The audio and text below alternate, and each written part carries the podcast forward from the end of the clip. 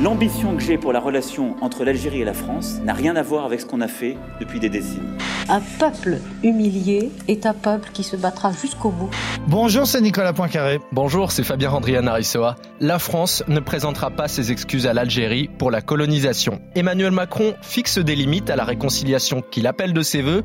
L'historien Benjamin Stora vient de lui remettre une liste de recommandations. On vous explique.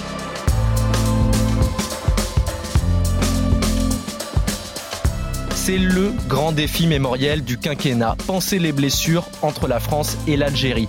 Emmanuel Macron, premier président à être né après la guerre d'Algérie, a de grandes ambitions.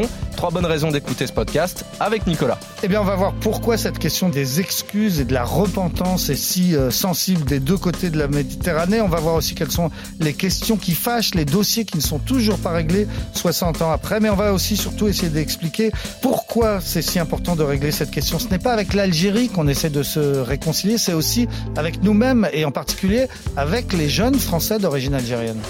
Expliquez-nous le monde. Un podcast RMC. Nicolas Poincaré. Fabien Randrian Aressoa.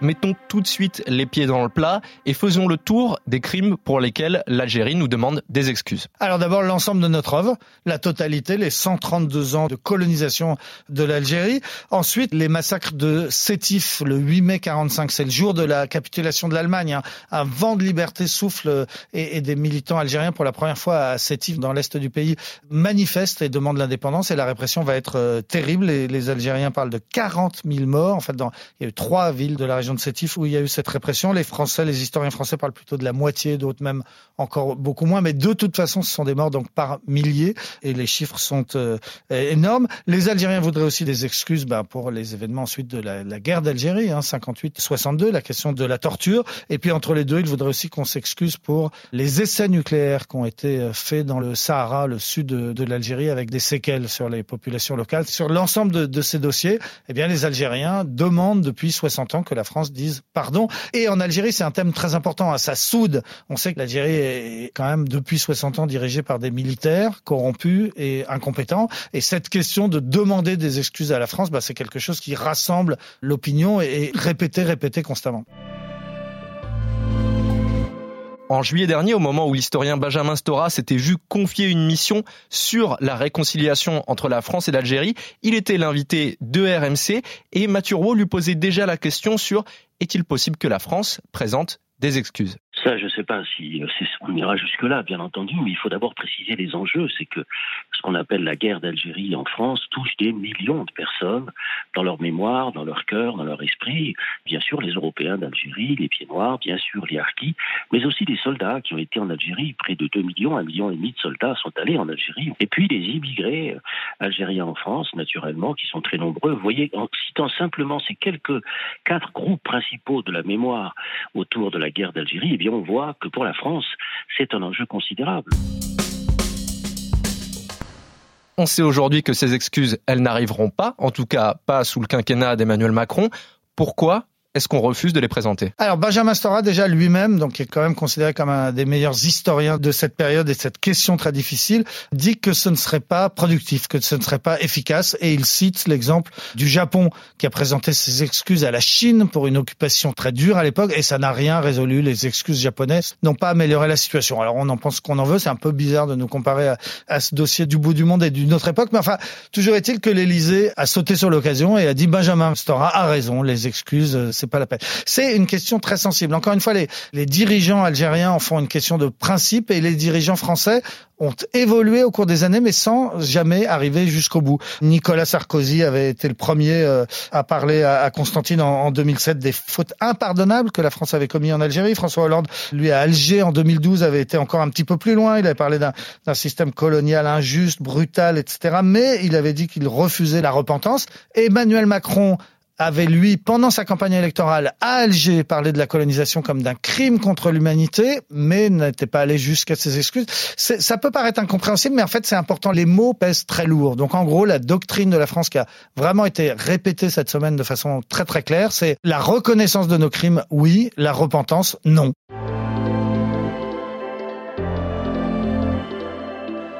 Là-dessus, Emmanuel Macron a été assez constant sur l'ambition qu'il a pour les relations entre la France et l'Algérie. Écoutez ce qu'il disait en déplacement à Alger en décembre 2017. L'ambition que j'ai pour la relation entre l'Algérie et la France n'a rien à voir avec ce qu'on a fait depuis des décennies. J'ai dit les choses sur le passé, mais je les ai dit.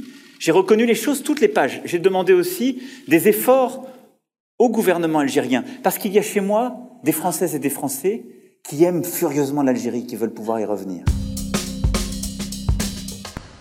Les excuses, c'est le point le plus important, mais il n'y a pas que ça. Il y a une trentaine de recommandations dans le rapport de Benjamin Stora. Qu'est-ce qu'il préconise? Alors, il préconise de régler un par un tous ces problèmes qui restent, tous ces cailloux qu'on a dans la chaussure et qui nous empêchent de marcher. Et il y en a beaucoup. Alors, il y a par exemple la question des cimetières français et juifs en, Algérie qui sont en déshérence dont personne ne s'occupe. Il faudrait que les descendants des pieds noirs puissent retrouver ces cimetières. Il y a la question des harkis, vous savez, les soldats algériens qui euh, ont servi la France, qui sont en Algérie considérés comme des collabos et qui n'ont pas le droit de revenir. Est-ce qu'un jour ils ne pourraient pas avoir le droit de revenir? Ils sont très vieux maintenant, les harkis, donc ce serait revenir sur la terre de leur jeunesse. Il y a plein de symboles. Il y a la question des archives. Les militaires français en 62, ils sont partis avec toutes les archives algériennes, y compris les archives de l'état civil, y compris les archives de l'état civil qui dataient d'avant la colonisation, c'est-à-dire début du 19e siècle. Il n'y a pas de raison que ces archives soient en France. C'est la mémoire de l'Algérie, hein, l'enregistrement des naissances, des mariages et des morts d'avant l'arrivée des Français. Il faut qu'on leur rende. Les Algériens, ils voudraient récupérer un canon aussi, qui était le canon du port d'Alger, qui avait tiré sur la flotte de Charles Quint. Je ne sais pas si vous vous imaginez. Et les Français, quand ils sont arrivés en 1830, ils l'ont piqué ce canon et on l'a mis à Brest. Et il est toujours. Bon, les Algériens, voudraient le récupérer. Et ils ont raison. Faut qu'on leur rende ce canon. Il y a, il y avait aussi 24 euh, crânes. Alors cela, on les a rendus. C'était les crânes de chefs de tribu des premiers résistants contre les colons français au 19e siècle. L'armée française avait combattu contre eux, les avait arrêtés, les avait fusillés, les avait décapités et avait envoyé les crânes en France. Ils étaient au, dans les caves du musée de l'homme au Trocadéro depuis à peu près 200 euh, ans. Les Algériens demandaient à les récupérer. On leur a rendu. Et ces 24 crânes sont arrivés à Alger en, en, en juillet dernier, reçus avec des honneurs militaires énormes, une cérémonie dans le port d'Alger, l'armée conduit jusqu'au palais présidentiel recevant ensuite un monument, un mausolée en, leur honneur. Vous voyez, c'est pour raconter qu'il y a comme ça entre nos deux pays un nombre incalculable de dossiers à régler. La question des disparus dans les deux camps, il y a des disparus dans les deux camps, il y a des archives qui permettraient peut-être de donner des explications, il y a des crimes inexpliqués, il y a un avocat assassiné en 1957, il faudrait que la France reconnaisse que c'est nous qui avons euh, assassiné, enfin nous, l'armée française en l'occurrence, qui avons assassiné cet avocat. Voilà, c'est toutes ces petites questions que Benjamin Stora demande qu'on règle une par une. Vous l'aurez bien compris, cette histoire entre nos deux pays, c'est une histoire de symboles et un des symboles importants, c'est de faire rentrer au Panthéon Gisèle Halimi. Oui, Gisèle Halimi, c'est une avocate, on la connaît pour sa défense de la cause de l'avortement, son combat dans les années 70, euh, mais avant, très jeune avocate, née en Tunisie, elle avait défendu les principaux euh, responsables du FLN, le mouvement de libération indépendantiste algérien. Elle avait notamment défendu une femme qui s'appelait Jamila Boupacha, qui était accusée d'avoir commis un, un, attentat et qui risquait euh, la peine de mort. Dans un premier temps, elle devait être jugée en Algérie par une cour militaire. Gisèle Halimi ne pouvait pas y aller, c'était trop dangereux pour elle. Elle a envoyé un autre avocat qui a peine arrivé, a été assassiné par des Français, sans doute. Finalement, bon, l'affaire a pris une certaine ampleur. Gisèle Halimi a poursuivi l'État français. Le procès a été délocalisé à Caen, où il a eu lieu. Simone de Beauvoir, la femme de Sartre, est intervenue. Picasso a dessiné le portrait de Madame Boupacha. C'est devenu une grande cause. Et Gisèle Halimi a démontré pendant le procès eh bien, que les aveux de cette femme lui avaient été estorqués par des militaires en prison qu'il avait torturé et violé dans des conditions épouvantables. Et c'est la première fois qu'on a mis sur la table, comme ça, en pleine guerre d'Algérie, les méthodes parfois épouvantables utilisées par les militaires euh, français. Donc voilà, Gisèle Halimi, à l'époque, c'était vraiment l'avocate de la cause algérienne. Et aujourd'hui, lui rendre le plus grand hommage que la France puisse rendre à quelqu'un, c'est-à-dire le transfert des cendres euh, au Panthéon, bah, c'est un paradoxe. Encore une fois, effectivement, c'est une façon de reconnaître ce qu'on a fait là-bas. C'est un symbole très fort. Gisèle Halimi était très fière de porter ce combat, de défendre les indépendantistes algériens. Elle le faisait notamment à la télévision dans les années 60. Écoutez. En Algérie, il y avait une colonisation. Il y a eu un peuple algérien qui était opprimé, exploité et surtout à qui on enlevait, on refusait la dignité d'exister en tant que peuple. Vous voyez? Et alors, qu'est-ce que la dignité d'homme? Eh bien, c'est le contraire de l'humiliation. Et je crois que un peuple humilié est un peuple qui se battra jusqu'au bout pour recouvrer sa dignité. Si on a choisi aujourd'hui de vous parler de la mémoire de la guerre d'Algérie et de la colonisation, c'est parce que c'est une question importante qui n'appartient pas au passé et aux vieilles générations, ça nous concerne tous. Surtout pour les jeunes d'aujourd'hui. En fait, si on veut se réconcilier, euh, c'est pas avec l'Algérie, c'est pas avec la junte militaire, encore une fois, pas très respectable que l'on veut se, se réconcilier. C'est pas avec les harkis que l'on veut se réconcilier. Ils sont, vieux maintenant, les pieds noirs. Vous vous rendez compte, ceux qui sont arrivés tout bébés, eh ben, ils ont plus de 60 ans maintenant. Donc, c'est pas ça la question importante. Si Emmanuel Macron attache autant d'importance au fait qu'on se réconcilie avec cette histoire, c'est vis-à-vis des jeunes Algériens. On a tous en tête les images de matchs de foot France-Algérie, hein, où les jeunes Français envahissent le terrain plutôt que de voir l'Algérie euh, perdre un match contre l'équipe de France. Il y, a un problème avec la jeunesse née deuxième, troisième, quatrième génération euh, maintenant, la jeunesse d'origine algérienne née en France. Il ne faut pas que ces jeunes entendent deux histoires dans leur famille et quand ils rentrent en Algérie l'été, on leur raconte les massacres, euh, la barbarie, la torture, euh, l'horreur de la France. Et puis ensuite, quand ils rentrent, on leur raconte une autre histoire. Et à, et à l'école, on leur apprend presque pas la guerre d'Algérie. Par exemple, s'ils font des études euh, dans un lycée technique, la guerre d'Algérie, euh, c'est pas au programme.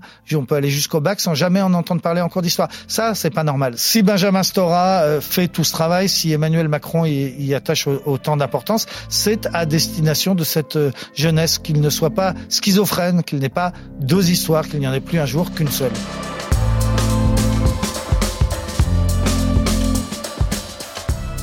C'est la fin de ce nouvel épisode d'Expliquez-nous le monde. Si ce podcast vous a plu, n'hésitez pas à vous y abonner, à nous laisser une note. Nous sommes sur toutes les plateformes de streaming, sur le site et l'application RMC. Parlez-en autour de vous, prenez soin de vous. À la semaine prochaine. À la semaine prochaine, Fabien. Retrouvez Nicolas Poincaré dans Apolline Matin. Tous les jours à 6h20 et 7h50 sur RMC.